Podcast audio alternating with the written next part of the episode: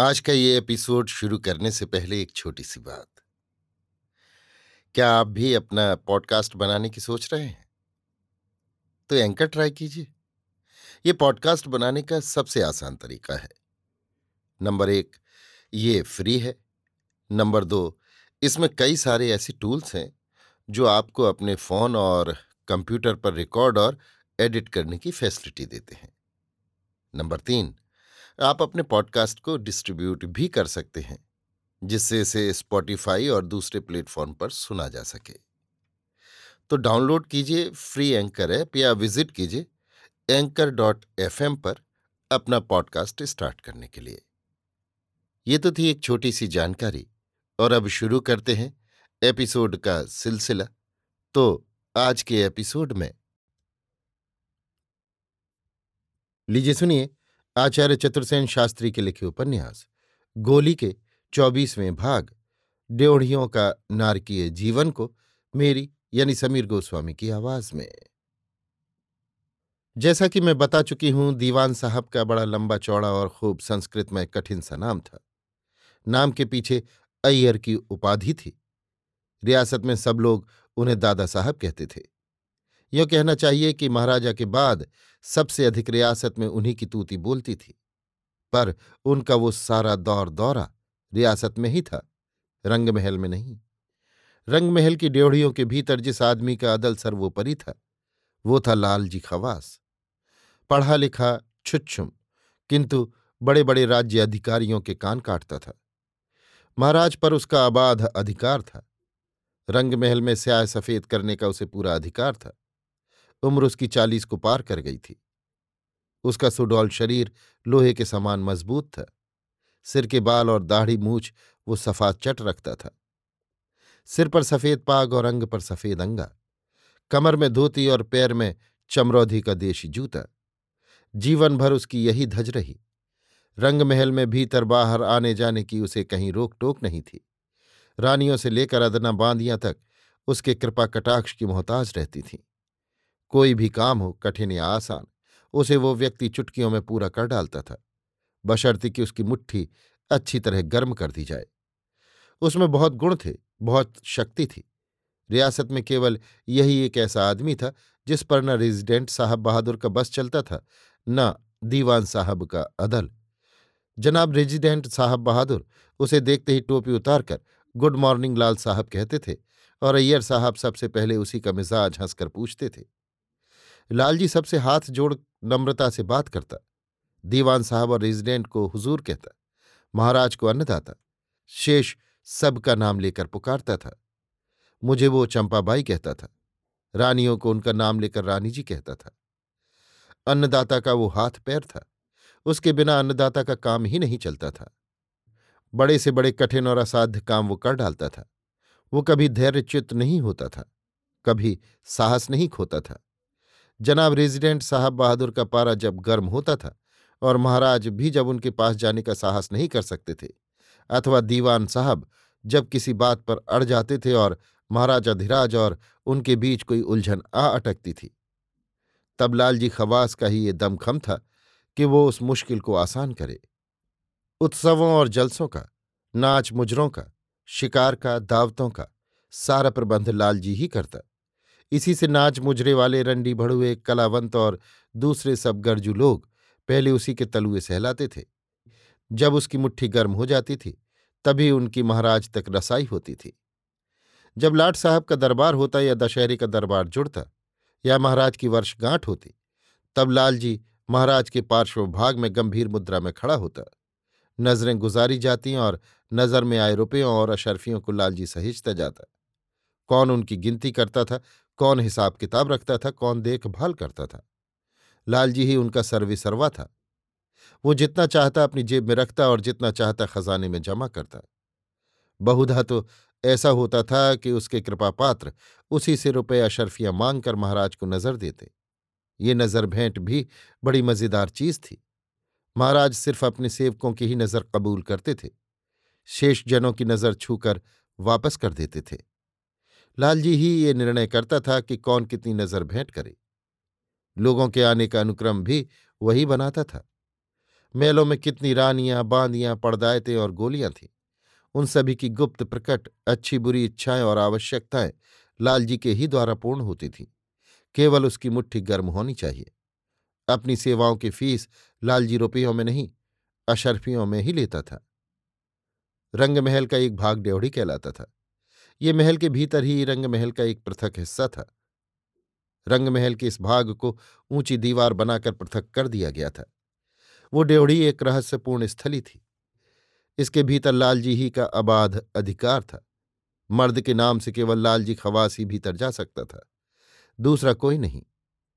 ड्योढ़ियों में 300 से अधिक स्त्रियां थीं। वहां की सभी बातें गुप्त रखी जाती थी। राज्य की सातों जात की औरतें वहां थीं। रियासत की जिस किसी सुंदर स्त्री पर महाराज की नजर पड़ जाए, वो ड्योढ़ियों में किसी न किसी भांति आ ही जाती थी, भले ही वो कुमारी हो या विवाहिता, सधवा हो या विधवा। ब्राह्मण, ओसवाल, जैन और वैश्य लोग जो अपने को ऊंची जाति का कहते थे, उनमें अभी तक बाल विवाह का रिवाज है। उन दिनों तो बाल विवाह का ही राजस्थान में बोलबाला था। ये ऊंची जाति के लोग छोटी उम्र में लड़कियों का ब्याह तो कर देते थे, पर जब वे बाल विधवा हो जाती थी तब उनका फिर ब्याह नहीं हो सकता था। वे जीवन भर राण बनी बैठी रहती थीं। बहुधा वे अपढ़ होती थीं। राजस्थान में जब पुरुष ही 10% साक्षर नहीं, तब स्त्रियों की क्या बात। स्त्रियां तो 2% भी साक्षर नहीं थीं।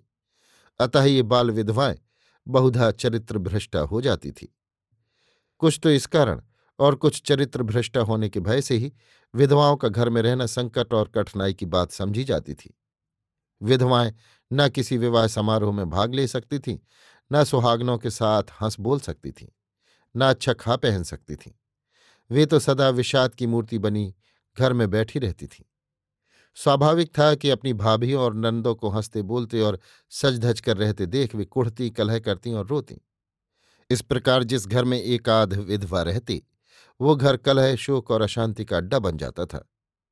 फिर संयुक्त परिवार प्रथा। कहीं कहीं तो 3-4 या इससे भी अधिक विधवाएं एक ही घर में आ जुटती थीं। उनका जीवन में, गृहस्थी में, समाज में कोई उपयोग न था। वे सामाजिक जीवन की एक उलझन और मुसीबत बनी रहती थीं। इसी से लालजी ने ड्योढ़ियों की रचना करके अपनी रियासत की सब बड़ी जात वालों के लिए एक राहत की राह निकाली थी। जिसका जी चाहे वो लालजी से दरखास्त कर सकता था कि वो अपनी विधवा बहू या बेटी को ड्योढ़ियों में भेजना चाहता है। लालजी आकर लड़की को देखता था। यदि वो सुंदर और जवान हुई तो फिर सौदा पटता था। एक अच्छी रकम लालजी की जेब में जाती थी और तब ड्योढ़ियों से रथ आता था, जिस पर बैठकर वो अभागिन स्त्री सदा के लिए उस घर से विदा हो जाती थी, क्योंकि ड्योढ़ियों के भीतर कदम रखने के बाद कोई जीवित स्त्री बाहर नहीं आ सकती थी। ऐसा ही लालजी का अबाध शासन था। ड्योढ़ियों में इन स्त्रियों को नाचने गाने की शिक्षा दी जाती थी, अदब कायदे सिखाए जाते थे और अवसर आने पर उन्हें महाराजाधिराज की अंकशायनी बनाया जाता था। किसी किसी को केवल एक बार ही जीवन में ये सौभाग्य मिलता था। महाराजाधिराज जब अपने निजी शयन कक्ष में सोते थे, तब ड्योढ़ियों की इन अंतःवासनियों को बारी बारी से महाराज की चरण सेवा में भेजा जाता था। ये अभागिनी औरतें लालजी को अपनी बारी के लिए रिश्वतें देती थीं। कभी कभी तो एक रात की बारी के लिए उन्हें अपना सर्वस्व, यहां तक कि अपना एक आध गहना भी दे डालना पड़ता था, जिसे लालजी निर्विकार स्वीकार कर लेता था और उस अभागिनी का नाम उस रात की अंकशायनी स्त्रियों में आ जाता था। इन स्त्रियों को राजा के शयनागार में बहुधा अति कुत्सित वातावरण का सामना करना पड़ता था। राजा शराब में बदहवास होकर बहुधा बेहोश पड़े रहते, या कै करते रहते, या गाली गुफ्ता बकते या मारपीट करते थे। खुश होने पर रुपए, अशर्फी, जेवर बरसाते थे, जो कभी न कभी लालजी की जेब में पहुंच ही जाते थे। ड्योढ़ियों में इन स्त्रियों की दशा कैदियों के समान होती थी। उन्हें रूखा सूखा खाना मिलता, साल में केवल 2 जोड़ा वस्त्र मिलता। महाराज के पास जाने के समय जो पोशाक और गहने दिए जाते थे, वे सब उधार होते थे। वापस आने पर वे तुरंत उतार लिए जाते थे, जो दूसरे दिन दूसरी औरतों के काम आते थे। ऐसा ही नारकीय जीवन ड्योढ़ियों का था। बहुधा औरतें अफीम या अन्य विष खाकर मरती रहती थीं। ऐसी अपमृत्यु की घटनाएं तो यहाँ साधारण ही समझी जाती थीं। इस प्रकार मरने वालियों को चुपचाप ठिकाने लगाने की विद्या में लालजी और उसके इसी काम के लिए नियुक्त दूत बहुत दक्ष थे। केवल यही बात न थी कि ऐसी स्त्रियां ही ड्योढ़ियों में आती हों। महाराज की नज़र किसी बड़े घर की बहू बेटी पर पड़ गई तो महाराज के संकेत से, और लालजी की नज़र पड़ गई तो बढ़िया माल महाराज को भेंट करने की नीयत से लालजी गुप्त रूप से उस लड़की को उड़ा लाता था, जिस पर थोड़ा बाबिला मचकर रह जाता था, क्योंकि वो स्त्री कहाँ गई इसका पता लगाना असंभव होता था।